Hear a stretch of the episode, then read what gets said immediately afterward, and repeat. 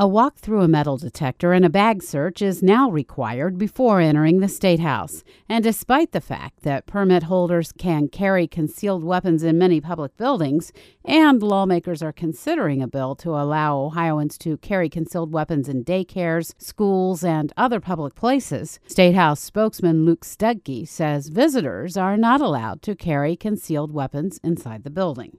Open carry is allowed on the grounds, and as long as you have a concealed carry permit, it can be in your car in the parking garage. But you can't bring it into the State House. You cannot bring a firearm inside the State House. Stedke says the new metal detectors are at the three public entrances. A fourth entrance off High Street is now closed. Jo Ingles at the Ohio Public Radio State House News Bureau.